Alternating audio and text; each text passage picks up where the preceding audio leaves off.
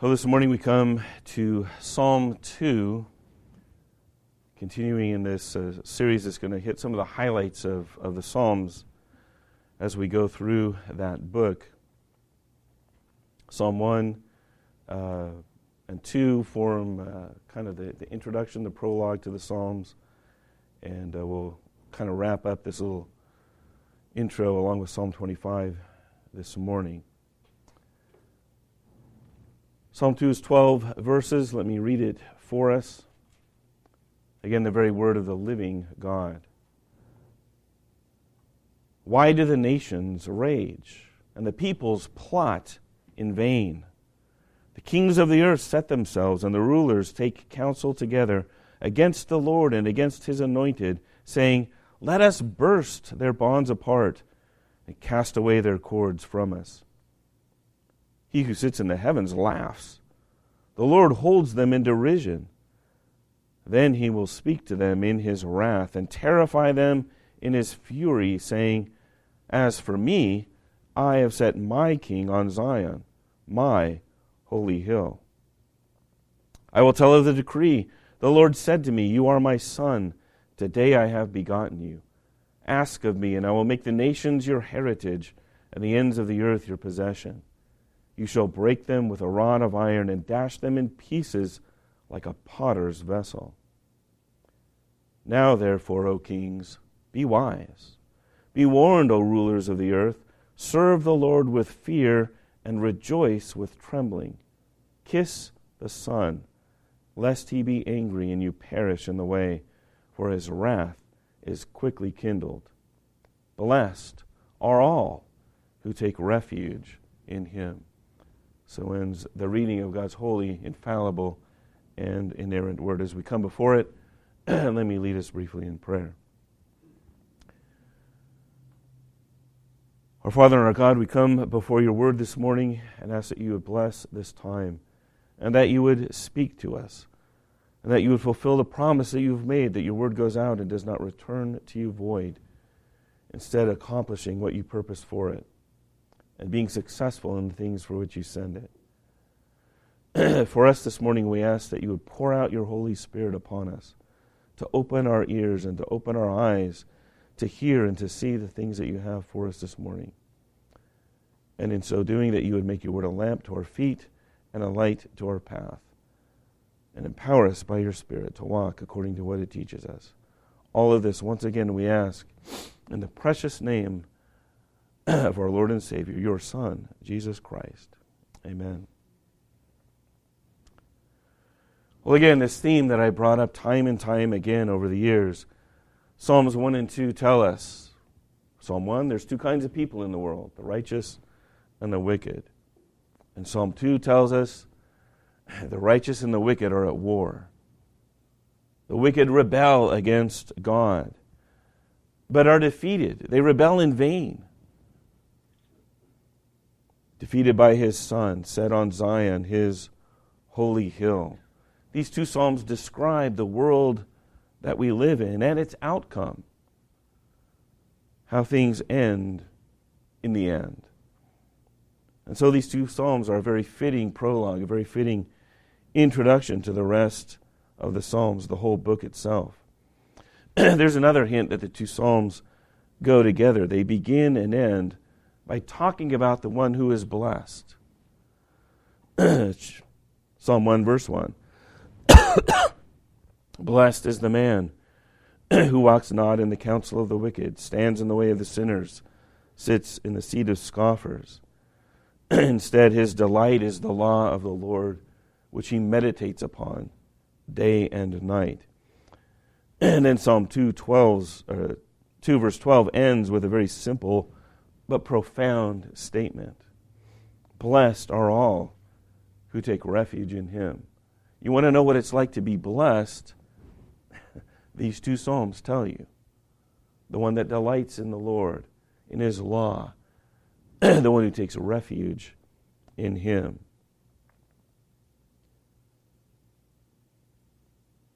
Look for his safety, his protection from the rebels who do rise up against him. We've talked about it already this morning. If anyone doubts that there's warfare going on, we had a stark, terrible example up in Roseburg, Oregon this week. there's some conflicting reports, but most seem to affirm that the killer wanted people to self identify as believers. For those who did, shot him in the head. For those who didn't, shot him in some other part of the body. Some say he did this for Christians only, some he did it for say he did it for anybody who confessed faith in, in a God. But either way, this man is a rebel. He appears to have been an atheist and perhaps even a Satanist, a man who hates God or who hated God and all those who identify with him. and Roseburg, Oregon is not the only example. We've had examples after example after example after example around the world of Christians being targeted, whether it's Nigeria or the Sudan or Egypt or Syria or Iraq or even China and India and Pakistan and Turkey and countless places around the world. Christians singled out for cold blooded murder. And if those events reflect the reality around us, what do we say about that ending in verse 12? Blessed are all who take refuge in him. What can we say about that? Get killed? That's refuge?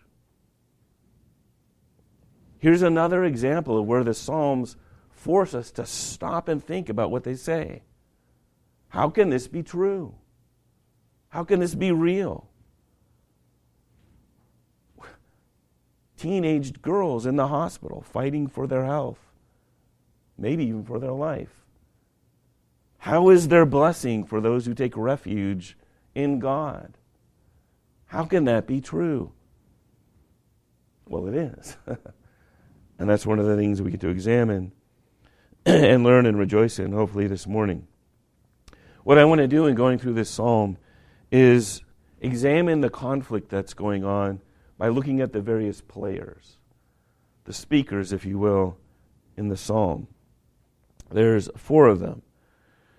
and then see a couple things, just real general, but I think helpful things for what the psalm means for us. Quick intro to the psalm. It, it doesn't have a header like many of the psalms. It doesn't tell us who wrote it or what the occasion was. And so people who comment on it have speculated why is this psalm uh, given to us? What was it written for? many assume it was written for the coronation celebration of a king, which kind of makes a lot of sense. There's a lot of language in here that would be fitting for when a new king is enthroned in Jerusalem. The kinds of things you might say about a, a king of God's people here on earth. Some see it more specifically as a psalm written in commemoration of when David captured Jerusalem we have that language of God setting his king on his holy hill.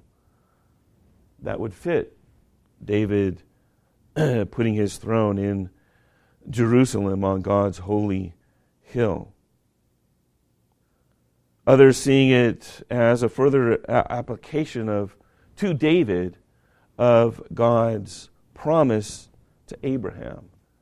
Here is the promise being fulfilled verses 7 to 9, in particular 8, where the nations are made his heritage, his inheritance, and the ends of the earth his possession. Now we have a king. Now this is going to happen.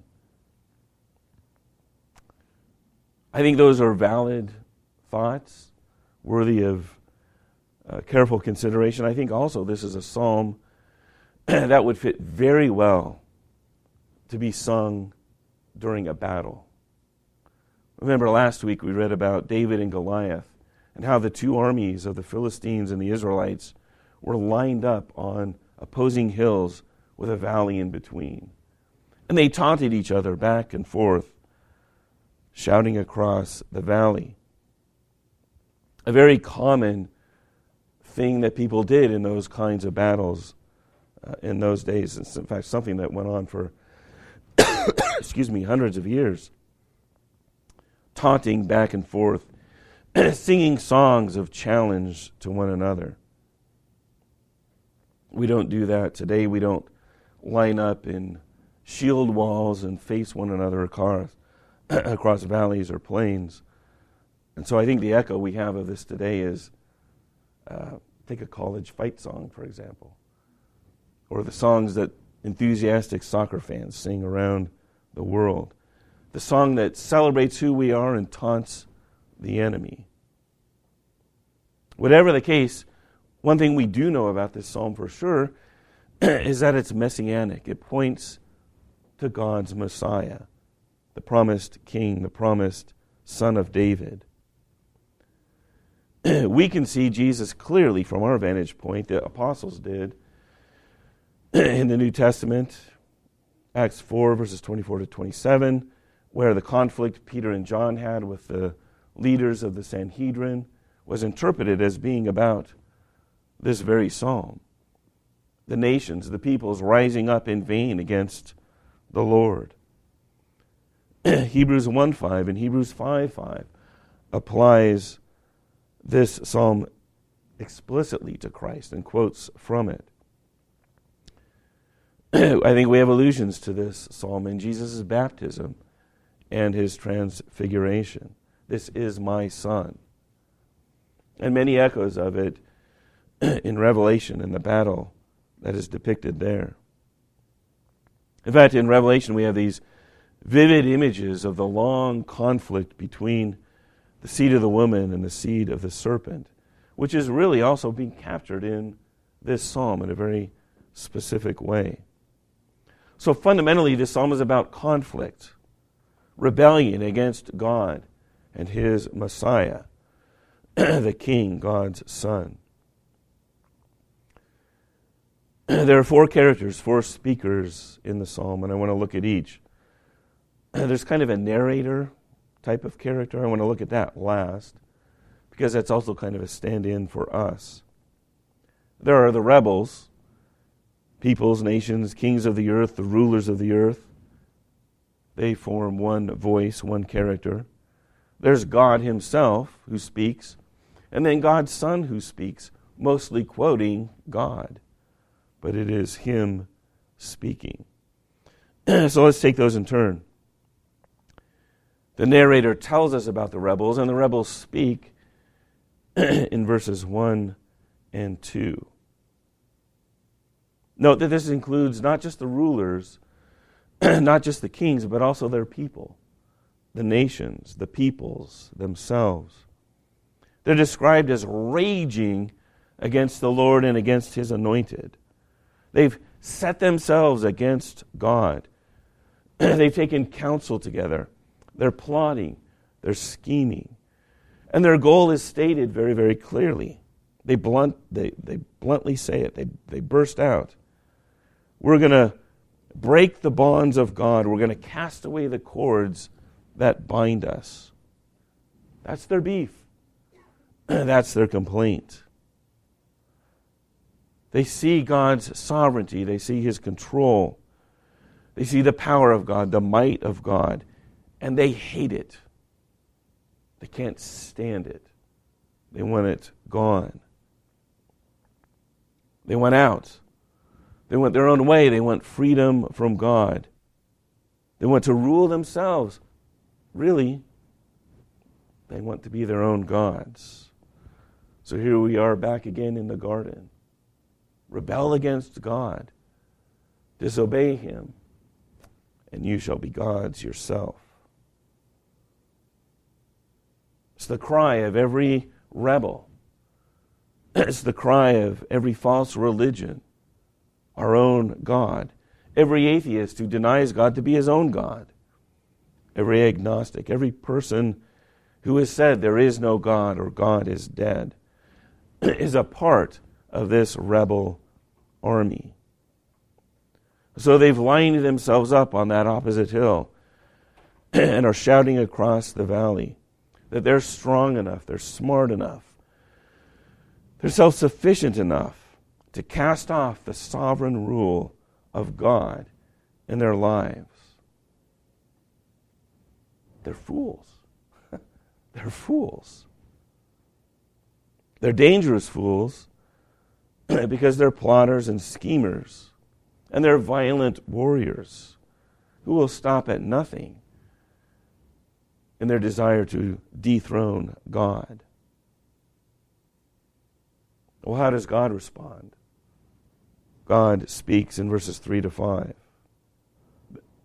Or I'm sorry, 4 to 6. I got my numbers wrong here. Verse 4, how does he react? He laughs. He laughs. This is crazy. This is hilarious. He mocks them, he makes fun of them. Are you kidding me? Are you kidding me? You're going to cast off my sovereign rule? But it's not happy laughter. It's not sharing a joke and in good fun. This is mocking because it's not a joke. Rebellion against God is serious and it stirs up his anger, and justly so. because as creator and as God, he has every right to rule and to reign. And so, out of God's wrath, he responds, and his response, we're told, is terrifying to these rebels. As for me, he says in verse 6, I have set my king on Zion, my holy hill. Why is that so terrifying? Well, it's because the rebels want to rule themselves. They want to set up their own king. They want autonomy. And God is saying, in effect, no, I've got a king, and I've set him up, and really, he's the one you're supposed to obey. The one king to rule over you. He's not Pharaoh. He's not the ruler of the mighty Hittites or the Akkadians or the Babylonians or any of the other great kingdoms of that time. Historically, it's David and his sons. God's continual protection of them and giving them victory after victory is a sign of his sovereignty and his rule. Here, this tiny nation continues to defeat greater foes time and time again. There's a message there to these, excuse me, foreign kings and rulers and nations. if you had any brains, you would submit to David and his sons. You would bow to the house of David because I'm with them and I'm not with you. Of course, there's greater application beyond this the hoped for anointed one against whom these people rebel. The Hebrew word for anointed or anointing being just Messiah or, or Mashiach. The Old Testament rabbis saw this, and we see it very clearly. David and his sons never achieved anything sort, anything close to a sort of worldwide rule. The kings did not submit to them. So the Old Testament looks forward with anticipation to this coming Messiah who will establish his throne and rule the kingdoms of the earth. Of course, we know the reality of that, and more on that again in a little bit. Well, that son, the anointed one, speaks, verses 7 to 9. Let me tell you about God's decree. Let me tell you about what He's done.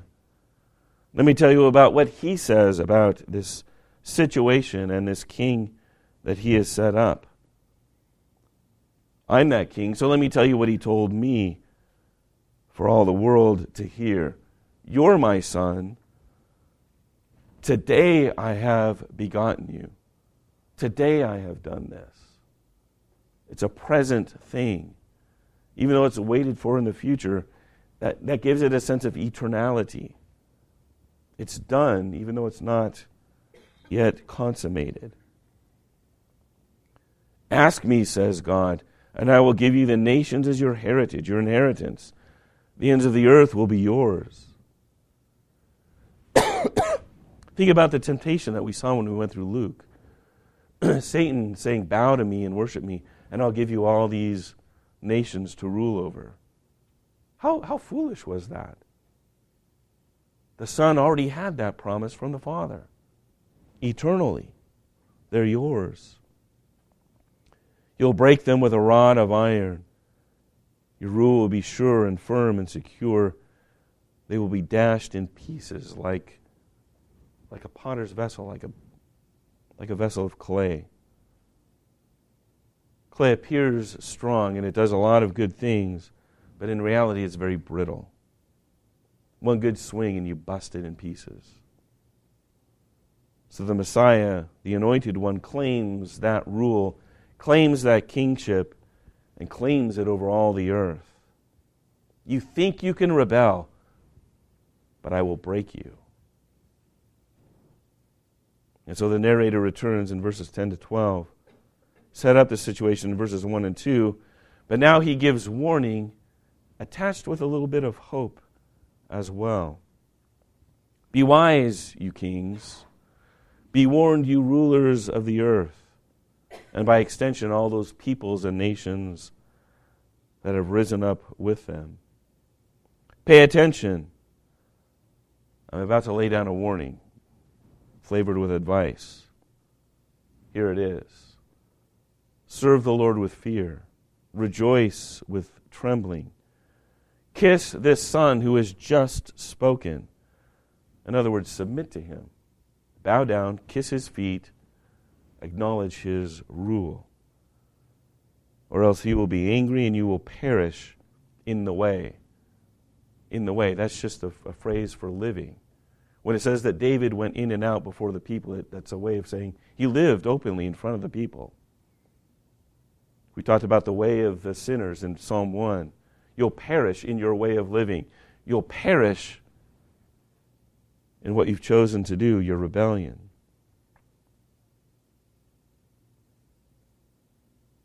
His wrath is quickly kindled. So time is short. Don't be a fool. Don't mess this up. Serve the Lord now while you can and rejoice that you can do so. You've got reason to fear and tremble because his wrath is quick, and if you do not submit, he will kill you you will perish. But, but, there's hope. There's hope beyond mere servitude, even. It's that last line of the psalm Blessed are all who take refuge in him. It's a subtle but real offer. Give up your rebellion and take refuge in God and His anointed. In other words, switch sides. Join the Lord's side. Come under His protection, come under His care. Blessing will be yours. Life will be yours. Those who rebel get death. Therefore, those who are blessed must, by implication, get life. There's the psalm. Four characters, four speakers rebellion against God.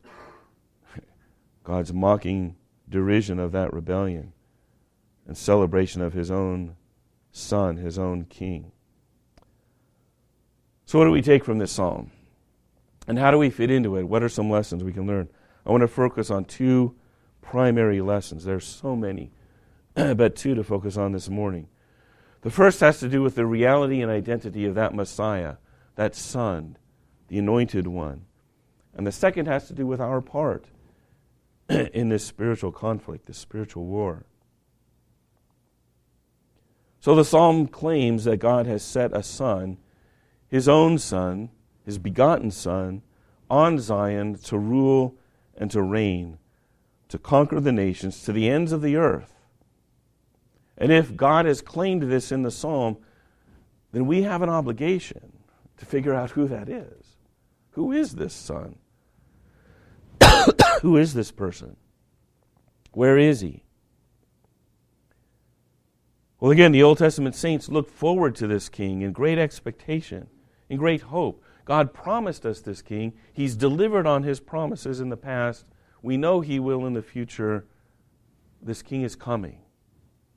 This king is coming. God will deliver on his promises. And what we know is that he did. Already referred to Jesus' baptism and transfiguration, where God's voice speaks from heaven and is heard to declare, this is my son. Listen to him. I'm pleased with him. Jesus is that son.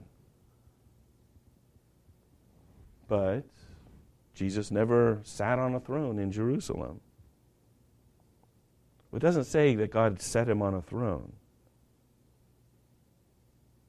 I have set my king, it says in verse 6, on Zion, my holy hill. He was set on Zion. He was set on that holy hill. But it was on a cross outside the city gates to be a curse on our behalf that we might be righteous in Him. To be that atoning sacrifice that pays for our sins to propitiate, to turn away that wrath of God that comes so quickly against us for our sinful rebellion. And so now, through him, and the psalm anticipates this, through him, there's blessing for all who take refuge in him. Accept that sacrifice, repent, and turn away from sin and look in faith to God in Christ trusting that He has forgiven our sins and pardoned us of our rebellion against Him. Because God has had mercy on us, rebels, and we were all rebels at one time or another. The wonder of the gospel is that God loved us and died for us while we were still His enemies. And now He calls us His friends. So, yes, blessed is every single person who gives up the rebellion, lays down their weapons, and instead takes refuge in God. Do this and live. Otherwise, you will experience his wrath, for he is conquering the nations and he will punish his enemies. So, what does that mean for us? Well, we're kind of like the narrator. We're observing this. We see what's going on. And I think, like the narrator, our job is to do two things warn and give hope. We warn and we offer refuge. Sounds simple, and yet it's incredibly perilous, incredibly dangerous. Think of it this way we have people in the congregation who've served in the military who do serve. Imagine an army whose tactics never include attacking, never attacks, only defends. The enemy is always attacking, lobbing bombs, lobbing rocks, pick your era, it doesn't matter. They're the ones attacking, they're the ones driving, they inflict wounds, they even kill. But this army only defends. If it has to kill to defend, it will, but it never attacks. Never once attacks. It only defends. And the way it tries to win is it sends people out into that opposing army and says, Hey, you want to join our side? You want to come be bombarded with us? You want to come be wounded with us and potentially die with us? How about it? Does that sound ridiculous? God uses foolish things to humble the wise.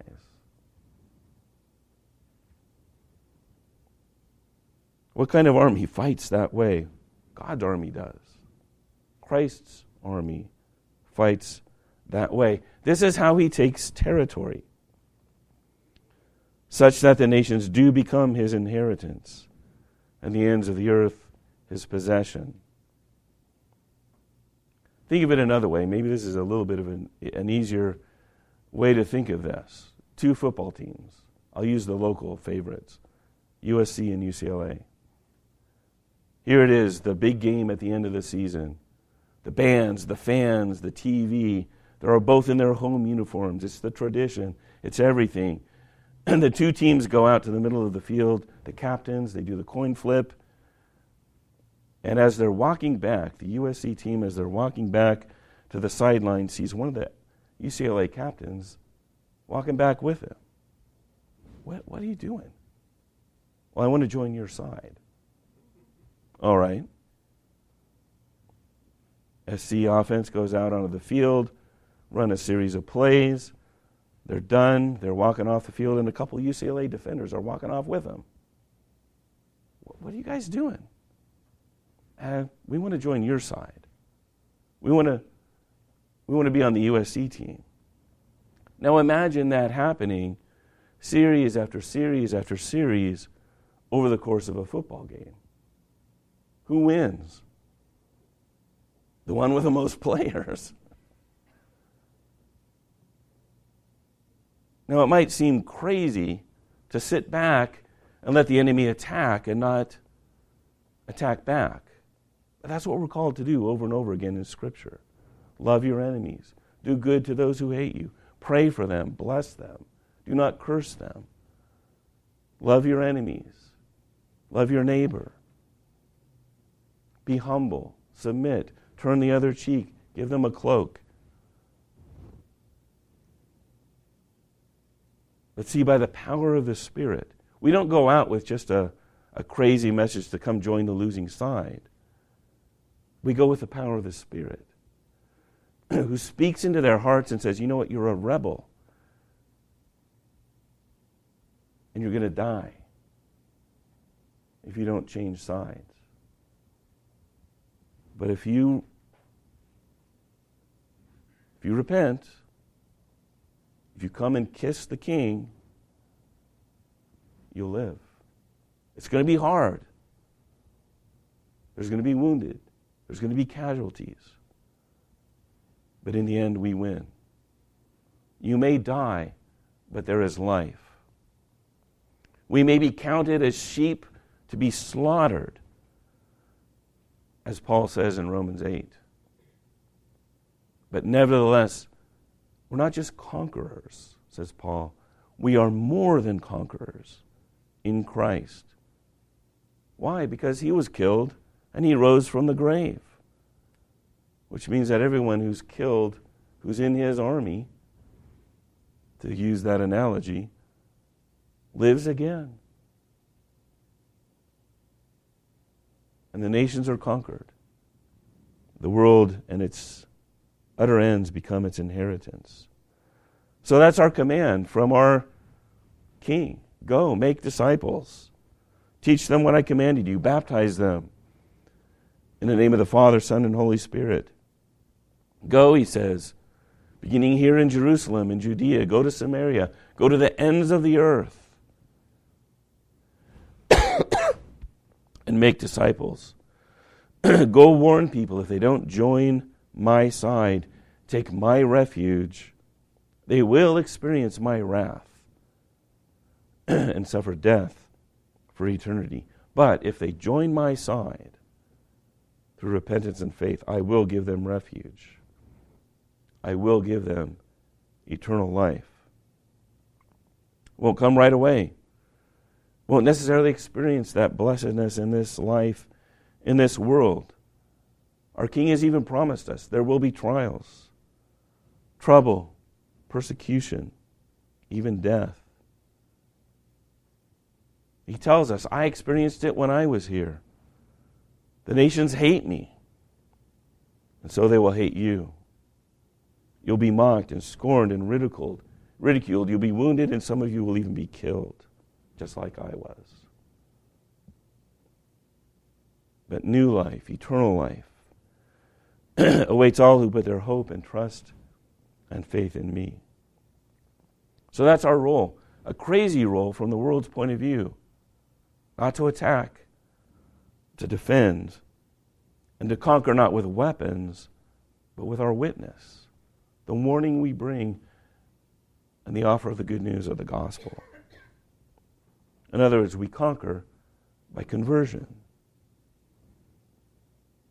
And we all have different roles. Some of us feed the army, some of us clothe the army, some of us give them a home to live in, some of us build walls of defense, some of us actively participate in the defense. You who like apologetics, the defense of the faith. Some of us are those who go into enemy territory and make crazy offers to rebels. But we do it by the power of the Spirit. And in the end, we conquer through Christ, willing to be sacrificed and be counted as sheep to be slaughtered. because in the end, we conquer and live. So, to the rebels, this psalm is a warning.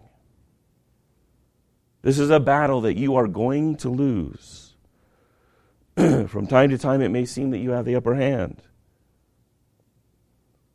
but Jesus is enthroned and is coming to complete his conquest. Join with him or die. and the psalm has a message to former rebels who can now take comfort.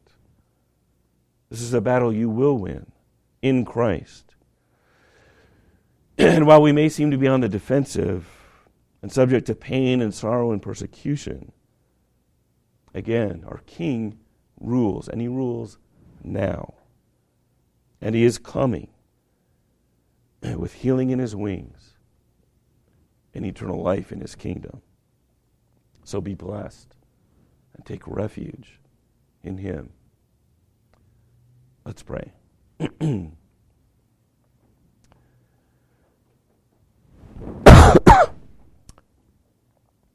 God and our Father, we do give you thanks for your Son, the King that you set upon Zion, and the King who is returning, who now rules and reigns at your right hand. We pray that you would be with us and guide us, comfort us as we fight a, a very asymmetrical battle, to use a modern term. Be with us as we go and warn others, but also offer them the good news of hope in the gospel of Jesus Christ. It is not our strength, it is not our wisdom, it is not our wit, it is not our eloquence, it is not anything in us that convinces them, but it is the power of the Spirit that causes their rebel hearts to turn. And we would be pleased to be used as your instruments to accomplish this. Comfort us, be with us as we struggle through the ups and downs of this life especially when blessing doesn't seem very apparent to us. We know that victory comes. And we look forward to that day. And Father, may it come quickly. May Christ come quickly. We ask it in his holy and precious name. Amen.